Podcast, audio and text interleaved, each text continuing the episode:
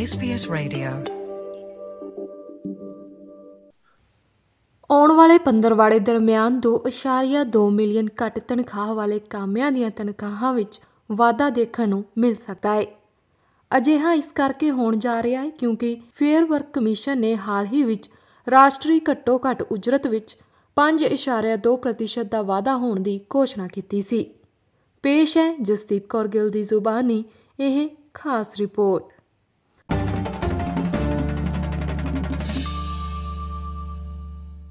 ਬਹੁਤ ਸਾਰੇ ਜ਼ਰੂਰੀ ਕਾਮਿਆਂ ਨੇ ਮਹਾਂਮਾਰੀ ਦੌਰਾਨ ਆਸਟ੍ਰੇਲੀਆ ਨੂੰ ਸੰਕਟ ਤੋਂ ਬਚਾਈ ਰੱਖਿਆ।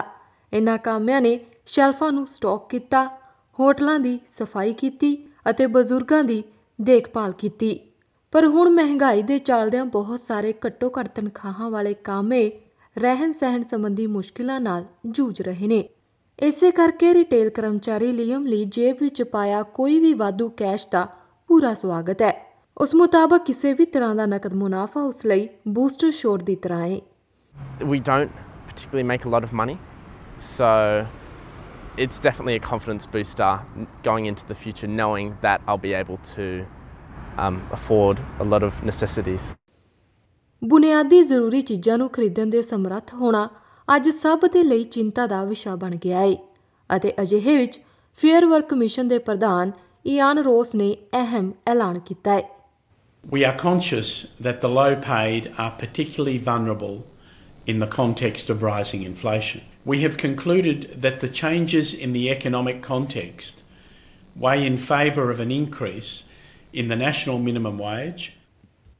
ਇਹ ਵਾਧਾ ਪੰਜ ਪੁਆਇੰਟ ਦੋ ਪ੍ਰਤੀਸ਼ਤ ਦੇ ਹਿਸਾਬ ਨਾਲ ਕੀਤਾ ਗਿਆ ਹੈ, ਜਿਸ ਮੁਤਾਬਕ ਇੱਕ ਘੰਟੇ ਦਾ ਲਗਭਗ ਇੱਕ ਡਾਲਰ ਵਧੇਗਾ। ਇਸ ਹਿਸਾਬ ਨਾਲ ਨਵੀਂ ਘੱਟੋ ਘੱਟ ਦਿਹਾੜੀ ਦੀ ਦਰ ਇੱਕੀ ਪੁਆਇੰਟ ਅਠੱਤੀ ਡਾਲਰ ਪ੍ਰਤੀ ਘੰਟਾ ਹੋਵੇਗੀ। ਹਫ਼ਤੇ ਦੇ ਹਿਸਾਬ ਨਾਲ ਇਹ ਅੱਠ ਸੌ ਬਾਰਾਂ ਡਾਲਰ ਬਣਦੀ ਹੈ, ਜਿਸ ਮੁਤਾਬਕ ਚਾਲੀ ਡਾਲਰ ਦਾ ਹਫ਼ਤਾਵਾਰੀ ਵਾਧਾ ਹੋਵੇਗਾ।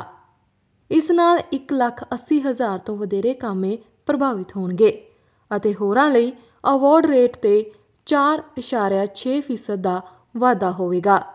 ਇਸ ਆਜ਼ਾਦ ਫੈਸਲੇ ਦਾ ਪ੍ਰਧਾਨ ਮੰਤਰੀ ਵੱਲੋਂ ਵੀ ਸਵਾਗਤ ਕੀਤਾ ਗਿਆ, ਜਿਨ੍ਹਾਂ ਨੇ ਇਸ ਮਾਮਲੇ ਨੂੰ ਆਪਣੀ ਚੋਣ ਮੁਹਿੰਮ ਦਾ ਅਹਿਮ ਹਿੱਸਾ ਬਣਾਇਆ ਸੀ। The truth is that many of those people who are on the minimum wage are the heroes who saw us through the pandemic.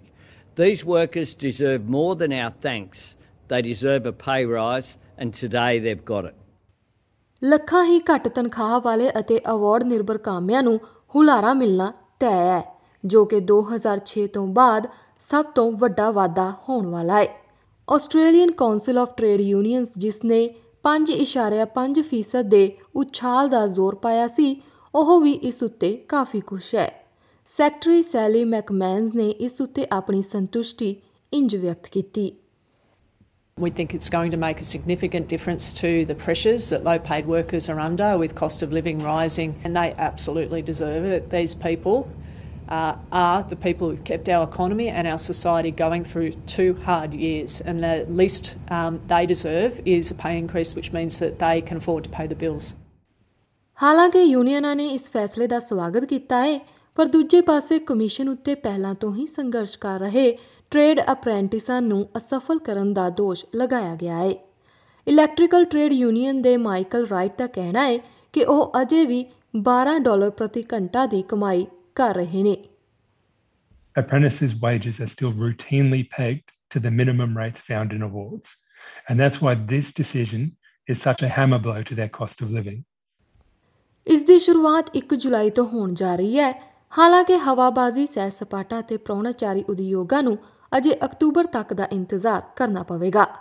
Fair Work ਦਾ ਕਹਿਣਾ ਹੈ ਕਿ ਇਹ ਖੇਤਰ ਕੋਵਿਡ ਉੱਨੀ ਸਣੇ ਹੋਰ ਬਹੁਤ ਕਾਰਨਾਂ ਕਰਕੇ ਵਿਸ਼ੇਸ਼ ਤੌਰ 'ਤੇ ਪ੍ਰਭਾਵਿਤ ਹੋਏ ਨੇ, ਇਸ ਲਈ ਇਹਨਾਂ ਨੂੰ ਠੀਕ ਹੋਣ ਲਈ ਅਜੇ ਹੋਰ ਸਮਾਂ ਲੱਗੇਗਾ।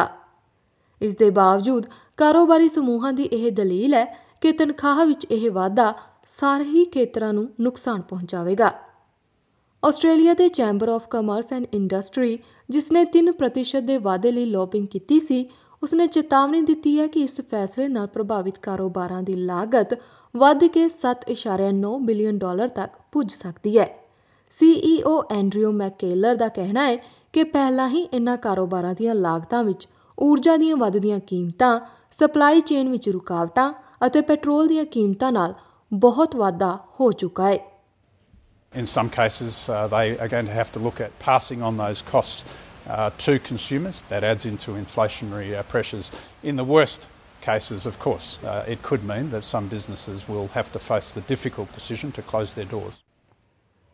ਵਿਰੋਧੀ ਧਿਰ ਦੇ ਨੇਤਾ ਪੀਟਰ ਡਟਨ ਨੇ ਵੀ ਇਸ ਉੱਤੇ ਸਰਕਾਰ ਦੀ ਆਲੋਚਨਾ ਕੀਤੀ। ਉਹਨਾਂ ਮੁਤਾਬਕ ਛੋਟੇ ਕਾਰੋਬਾਰਾਂ ਉੱਤੇ ਇਸ ਫੈਸਲੇ ਦੇ ਪ੍ਰਭਾਵਾਂ ਨੂੰ ਲੈ ਕੇ ਉਹ ਚਿੰਤਿਤ ਨੇ। And the Labor Party's never been a friend of small business. Uh, their industrial relations arrangements, uh, the taxation arrangements, uh, Labor always tax and spend. That's who they are. Australia ਦੇ ਸਰਵਉੱਚ ਭਲਾਈ group ਨੇ ਉਹਨਾਂ ਲੋਕਾਂ ਦੀ ਦੁਰਦਸ਼ਾ ਨੂੰ ਉਜਾਗਰ ਕੀਤਾ ਜੋ ਕੰਮ ਨਹੀਂ ਕਰ ਰਹੇ ਅਤੇ ਜਿਨ੍ਹਾਂ ਦੀ ਆਮਦਨ ਬਹੁਤ ਹੀ ਘੱਟ ਹੈ। ਉਹਨਾਂ ਮੁਤਾਬਕ ਜੋ ਭਲਾਈ ਪ੍ਰਾਪਤ ਕਰਤਾ ਹਨ ਉਹਨਾਂ ਨੂੰ ਪਹਿਲਾਂ ਹੀ ਬਾਕੀਆਂ ਤੋਂ ਪਿੱਛੇ ਰਹਿਣਾ ਪੈਂਦਾ ਹੈ। ਏ ਸੀ ਓ ਐਸ ਐਸ ਦੀ ਕਾਰਜਕਾਰੀ ਸੀ ਈ ਓ ਐਡਵੀਨਾ ਮੈਕਡੋਨਲਡ ਦਾ ਕਹਿਣਾ ਹੈ ਕਿ ਉਹ ਇੱਕ ਦਿਨ ਵਿੱਚ forty-six ਡਾਲਰ ਤੋਂ ਵੀ ਘੱਟ ਉੱਤੇ ਗੁਜ਼ਾਰਾ ਕਰ ਰਹੇ ਨੇ। People who are already struggling just to meet the basics are going backwards and are having to make choices that no one should have to make, choices between food and medicine, uh, between heating and clothes for their kids. ਪਿਛਲੇ ਸਾਲ ਦੇ ਫੈਸਲੇ ਦੌਰਾਨ ਉਪਭੋਗਤਾ ਮੁੱਲ ਸੂਚਕ ਅੰਕ ਜੋ ਘਰੇਲੂ ਮੁਦਰਾ ਸਫੀਤੀ ਨੂੰ ਮਾਪਦਾ ਹੈ ਉਸ ਸਮੇਂ one point one percent ਸੀ ਅਤੇ ਹੁਣ ਵੱਧ ਕੇ five point one percent ਹੋ ਗਿਆ ਹੈ ਅਤੇ ਇਸ ਦੇ ਹੋਰ ਵੀ ਉੱਪਰ ਜਾਣ ਦੀ ਸੰਭਾਵਨਾ ਹੈ। ਰਿਜ਼ਰਵ ਬੈਂਕ ਦੇ ਗਵਰਨਰ ਫਿਲਿਪ ਲੋਵ ਦਾ ਮੰਨਣਾ ਹੈ ਕਿ ਕ੍ਰਿਸਮਸ ਤੱਕ ਮਹਿੰਗਾਈ seven percent ਤੱਕ ਪਹੁੰਚ ਸਕਦੀ ਹੈ। That's a very high number and we need to be able to chart a course back to two to three percent inflation. I'm confident that we can do that, but it's going to take time. ਘੱਟ ਸ਼ਬਦਾਂ ਵਿੱਚ ਇਹ ਕਿਹਾ ਜਾ ਸਕਦਾ ਹੈ ਕਿ ਰਹਿਣ ਸਹਿਣ ਦੀ ਲਾਗਤ ਅਜੇ ਹੋਰ ਵੀ ਤੰਗੀ ਦਿੰਦੀ ਰਹੇਗੀ। ਇਹ ਜਾਣਕਾਰੀ ਐਸ ਬੀ ਐਸ ਨਿਊਜ਼ ਦੇ ਐਮੀਲੀਆ ਡਨ ਦੀ ਸਹਾਇਤਾ ਨਾਲ ਪੰਜਾਬੀ ਵਿੱਚ ਜਸਦੀਪ ਕੌਰ ਗਿੱਲ ਵੱਲੋਂ ਪੇਸ਼ ਕੀਤੀ ਗਈ ਹੈ।